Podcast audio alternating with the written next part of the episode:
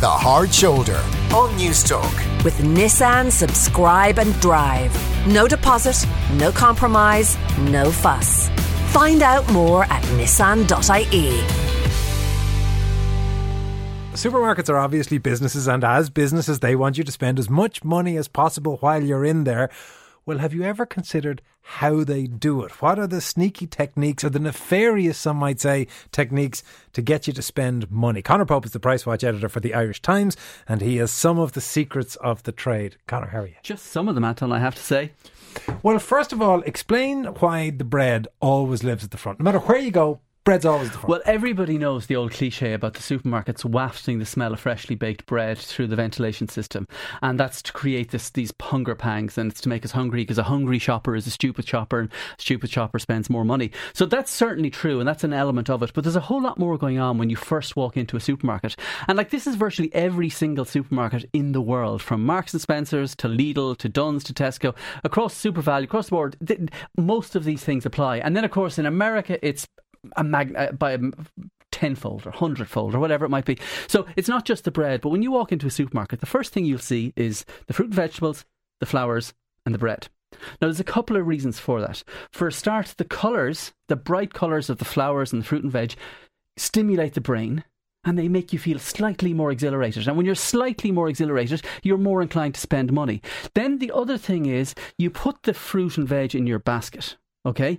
And you feel good about yourself because look at me, I'm buying lots of kale and lettuce and cabbage and apples. Am I amazing? So that means by the time you get to the junk aisles, further down down the shopping You've- journey, you've a foundation you of like greenery. You've earned, your, you've earned this. Like there's very few people who would go into a shop and pile in all the booze and the chocolate, and then at the end of the shop go, "I'll get some cauliflower." So if there's a psychological, see, I always click- resent this because I wanted to go by mass. Because when you put, you know, you put all the vegetables and the bread in the bottom of the trolley, and they're crushed. squashed. They're crushed. But that's that's where that, that's where the you know clever packing of your trolley comes into place. Um, so speaking of trolleys, right? There's another interesting thing that's happened with trolleys over recent years. Now, I'm not saying these things have a huge impact on their own, but put together.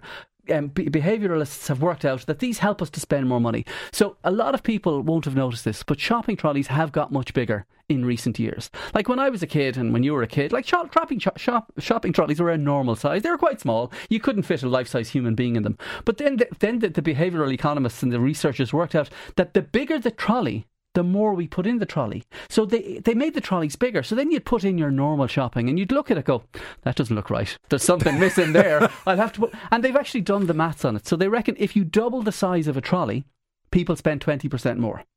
Now, 20% in supermarket shopping terms is really significant. Isn't there a lot of other little ones like that? Like if you put a 15% off sticker on something, prices go up with, or rather, purchases go up with something like 80% of shoppers because they don't know what it costs in the first place. Absolutely. No, the, the stickers thing, like we could do an entire different segment on how supermarket stickers work because they're just scandalous. Like, but and the whole buy uh, two for deals and all these things, they make people spend more money. And the reality is that the supermarkets are not acting in our best interests in these in these circumstances, and nor should they. They're businesses. Their job is, as you say, to make money, and their principal job is to get us to spend as much money as they possibly can, and that's why they deploy all these tricks. There's another cute one that they, that, and when you when you when you when you see that when you hear this, you think, oh God, I've noticed that. If you're ever pushing your trolley up and down a supermarket, every now and then you hit a little ridge right in the tiles. Like sometimes, and sometimes there's little corrugated metal strips on the tiles, and sometimes there just seems to be a little ridge. That's not because they employed a dodgy tradesperson when they were getting the tiling done. That's because if they put the little ridges in along our shopping journey, it slows us down. And go they, away. They don't want Speed us- bumps. They don't, exactly supermarket speed bumps. They don't want us whooshing up and down the aisles, going, "Got that, got that, got that. Let's go." They want us to be slow, methodical, and steady. Did I way- read something about the music contributing to this as well? That they Oh, uh, pick. They absolutely. They, what they don't. They they pick the, this, this almost soporific music, this slow incidental music that just slows you down ever so imperceptibly, and that's how they get you to spend more time in the shop. Another trick they have, and again, this isn't for every single supermarket, but people will notice a lot of supermarkets don't have windows. And it's the same principle as the Vegas casino because the Vegas casinos don't have any windows because they don't want you to understand the passage of time. They don't want you to realize that, Jesus, I went in here when it was bright and now it's dark. What is going on in my world? Uh, so they, they got rid of all the windows. They also deliberately move all the staples into different corners of the shop. So by the staples, I mean the bread, the eggs, the milk, the flour, the cereals, the things that everybody buys on every single supermarket journey. And the reason why they're in all four corners of the shop is they know that if we need the five things that everybody buys in a shop, and they're all in f- very different parts of the shop. We've got to walk the whole bloody shop to get to all so five it's, of them. it's, it's a retail version of the QWERTY keyboard. That's Everything exactly- is willfully badly designed to make you travel. That's exactly it. But the other thing, the only uh, the thing that people will always notice, the dairy products are always at the back of the shop.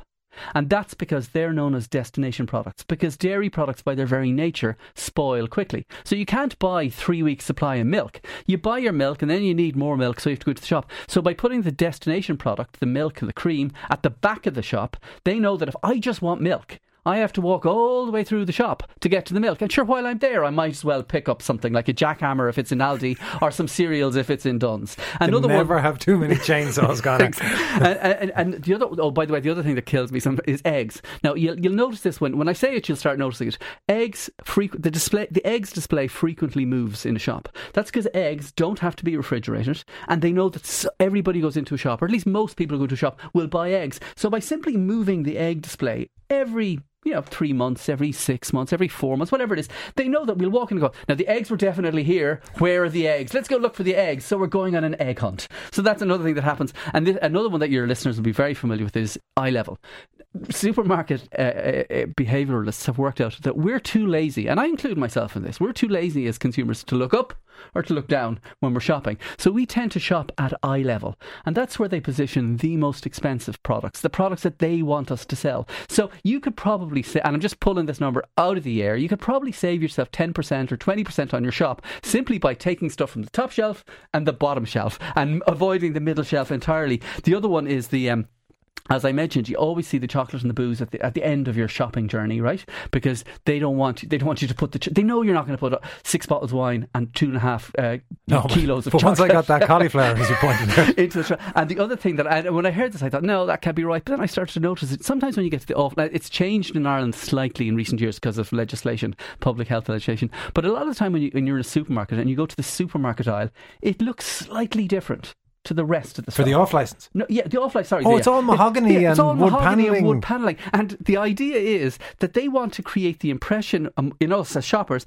that we're in some kind of classy gentleman's club, and it's time for the port and the cigars. So, they, like, it looks naff, it looks ridiculous, but all of these things contribute to making people spend more and spend more time in the shop. You So- see, you used a phrase there that I think uh, some may think that you, you used it lightly, but supermarket behaviours, that's a thing. There's a whole category management is a whole tens art of form. millions, if not hundreds of millions of euro is spent all over the world every single year on how to on, on, on how to get us to spend more money. So here's my top tip, two tips, right, to get to save your listeners a few bob. Well, And- first of all, is it possible? Because you use the casino analogy, and the one rule is that it, the house always wins. So, is there any way that we can beat them, or do you just surrender to it? And say, No, "Oh, no. There's the two ways, right? There's two ways. Right. First, and this is the dull way that your your your, your granny would have. You always shop at a list because when you shop at a list and don't deviate from the list, you win. Because you you and, and I'm not talking about a crumpled piece of paper like I have in front of me with my notes. I'm talking about some kind of you you know you can get it. There's an app for that, or you can just put it on your phone and you put all the stuff that you need on in your list, and you take you delete it as you go, and then you've got I've got my list done. Right, that's it. I'm How do you do your list? I do it on notes in my phone. But but do, how do you order it? Well, I just randomly get my wife sends me stuff while I'm shopping. No, she no, no, adds it, no, no, she adds it to the notes. The first thing you have to do is you have to write down everything you want, and then you have to lay it out in geographical order. No, no, no, no. You have to. It's the only efficient way to go and say I'm on And this, and the- then you do them in No, columns no, to match no, the no, aisles. No, you see, yeah, yeah, I, I, I might try that next time. But here's the You other won't. top tip, right? And you're, I'm going to suggest that you do this. And next time you're in the supermarket doing your big shop, it doesn't work if you're just doing a small shop. You go into the shop and you go the wrong way, right? So you deliberately and willfully push your trolley down to the booze and the off license. And that's where you start your journey. And you go the wrong way around the supermarket. Now, it's not like the roads.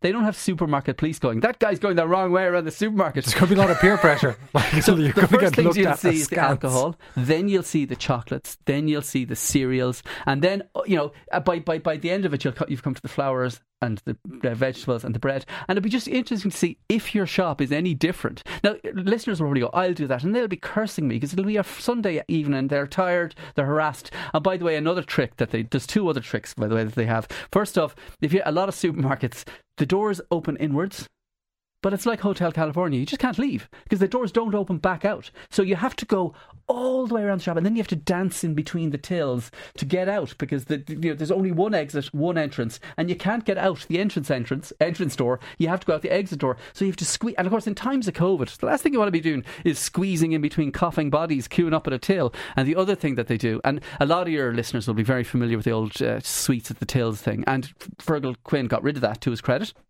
But uh, they, they still manipulate the tills in a very sneaky way. Because, first off, when you're queuing for your shops next time, notice there's no shelf space anywhere around the tills when you're being funneled in like like the obedient sheep that you are. There's nowhere. So that means when you're looking at your trolley, going, "Jeez, did I really need that thing? Did I really need that 14 pack of extra chewing gum when I don't even like chewing gum?" Like, and you you take it out of the trolley and there's nowhere to put it, so you go, oh, "Fuck it, I'll just leave it in the basket. I'll buy it." Because you don't want to just dump it on the floor. And and of course the other thing. So if there was a shelf, you would put, put stuff back, they, and they they know that like because very few people are going to say to the person manning the tills, "Listen, I don't want that. Can you look after that for me?" Because it's just not in our nature. Because we're very pliant. And then the other thing is they ha- tend to have replaced the chocolates and the sweets and the treats in the good supermarkets with other things like magazines just loads and loads of magazines. And I can't tell you, Anton, the number of Frozen magazines that have come into my house because my three and a half year old has found them and she just doesn't want the one Frozen magazine because they all come with different toys. So I might have six identical Frozen magazines with slightly different toys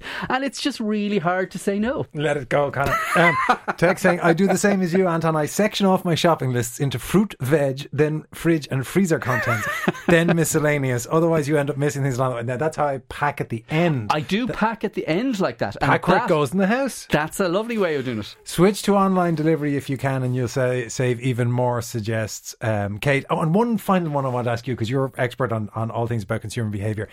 I believe the Irish people are locked in a battle against the German discounters over the structure of tills. This notion of we'll put it back in the trolley, take it over by the window, and pack our bags. We're just rebelling. Is there any chance that they'll give up and put a bottom bit on their tills like no, God meant it no, to be? No, but actually, there's two, thing, two things that I quite like about what, what Aldi and Lidl do with their tills. Now, they've denied this to me because I put it to them and they've said, not at all. But one of the things that you've no, you notice when you're in Aldi or Lidl is the conveyor belts are really long, right?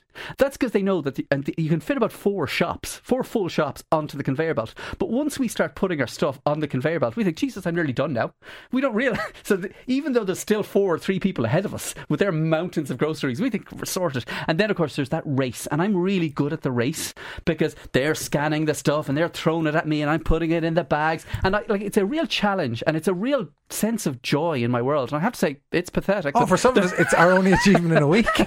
We're living in COVID times for about a year. The only social outlet I had was Lidl. And, and when you manage to get all of your groceries into the bag before they finish scanning, well, then it's win win win. Conor Pope, Price Watch editor of the Irish Times, thank you so much for coming Thanks, in today. Anton.